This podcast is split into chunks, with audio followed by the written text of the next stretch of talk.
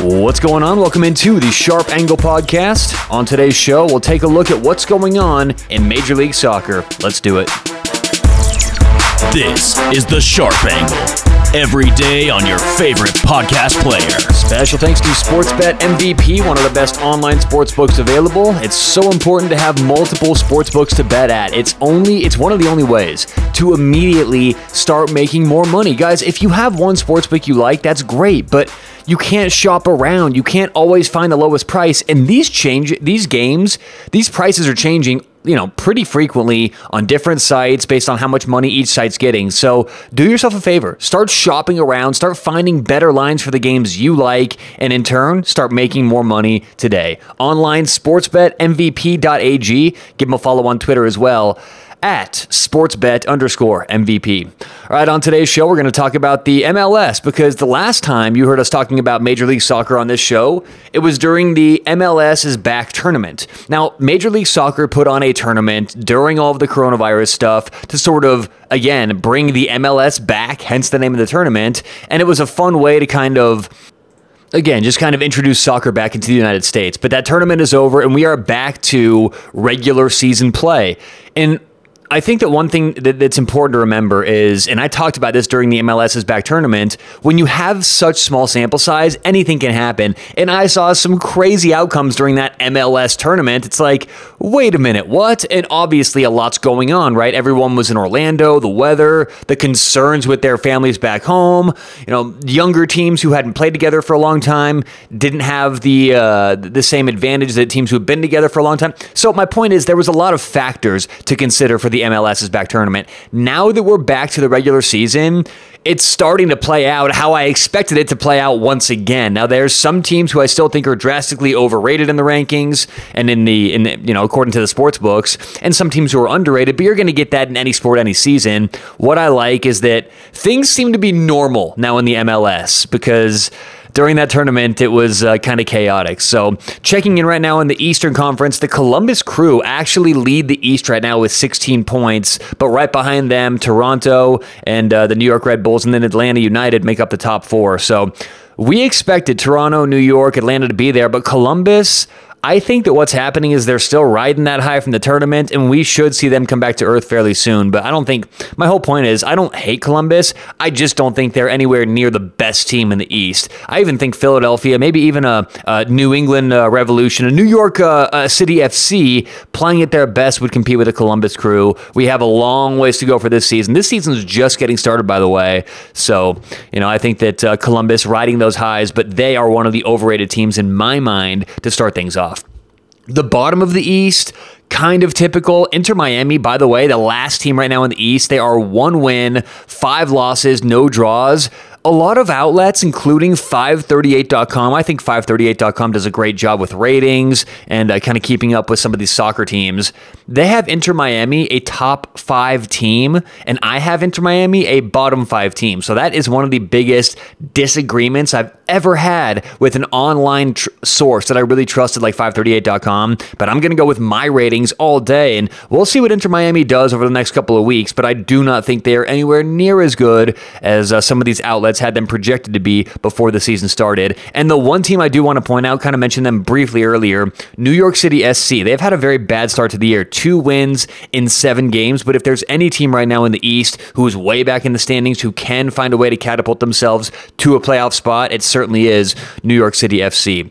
Now let's get over to the West kind of similar to the East, the number one team right now, I do not think is even close to the best team in the West. Sporting Kansas City, they played six games so far. They are five and one, and uh, they've allowed six goals while scoring 15. So Pythagorean base, it's like, wow, Sporting Kansas City, this is a very good team. I think they're going to come back to earth in the next couple of weeks. And actually, do they play? No, it was. Uh, we're not going to give that game out for tonight. I do have a couple MLS picks for tonight that we're going to get out, give out. Uh, unfortunately, uh, Sporting Kansas City not in there. But my point is, they're averaging right now two and a half points per game, not goals per game, points per game. That is not sustainable for a team like Sporting Kansas City, who, in my opinion, has a lot of question marks at midfield. So It's funny in the East and West right now. The teams leading it, I don't like it all, which provides us with some good fade opportunities coming up in the near future. Now, remember, you don't just blindly fade teams that are overrated. You find good spots. You find the most. It's sort of like you're finding the valley, right? Peaks and valleys. You're finding the valley of of this team's ratings and, and where they're projected from your point of view compared to the book. So it's not just a blind bet on Sporting Kansas City or even uh, the Columbus Crew from this point going forward or against them, but it's more about the situation, the the scenario they're in. But I would look to fade Kansas City in opportune uh, situations and to fade the Columbus Crew in uh, Crew, Jesus, uh, uh, to fade the Columbus Crew in uh, opportune situations as well.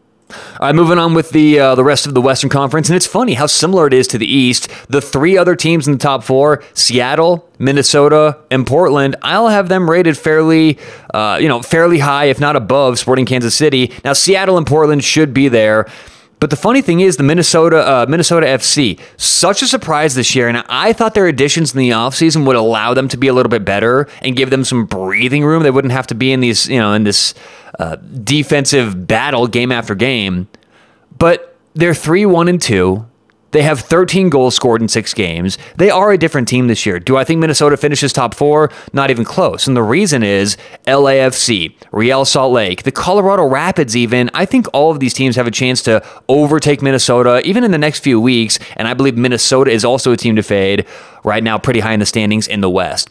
If you look down in the West, it's pretty typical. I thought the Houston Dynamo were going to have a, uh, a down year. I thought Vancouver was going to have a down year. And obviously, the LA Galaxy nowhere near where they were even a year ago. Now, I know Gal- the uh, Galaxy spent so much money this offseason. They bring in Chicharito, and that's supposed to you know, bridge the gap between losing Zlatan, uh, Ibrahimovic, losing a lot of their midfield.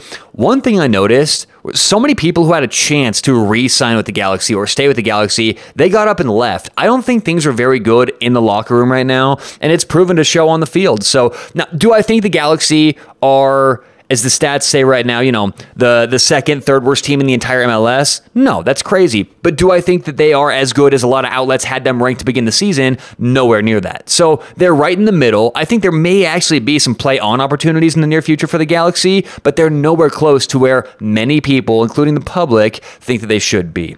So overall in the MLS, you know, it's exciting to get the MLS back. I know it's kind of confusing with the MLS is Back tournament, but we're back to the regular season and it's it's it's right back to normal handicapping because I say normal handicapping during the MLS is Back tournament. As I mentioned earlier in the podcast, so many external factors. I found that very difficult to handicap because I didn't know there's not data for how these teams do on neutral fields, how these teams do playing at 9 a.m. in the morning in 90 degree weather. There, there just wasn't a lot of uh, history on that stuff. So now getting back to the norm, I find myself to be in a much more comfortable place. And on that note, let's give a few MLS picks out for tonight.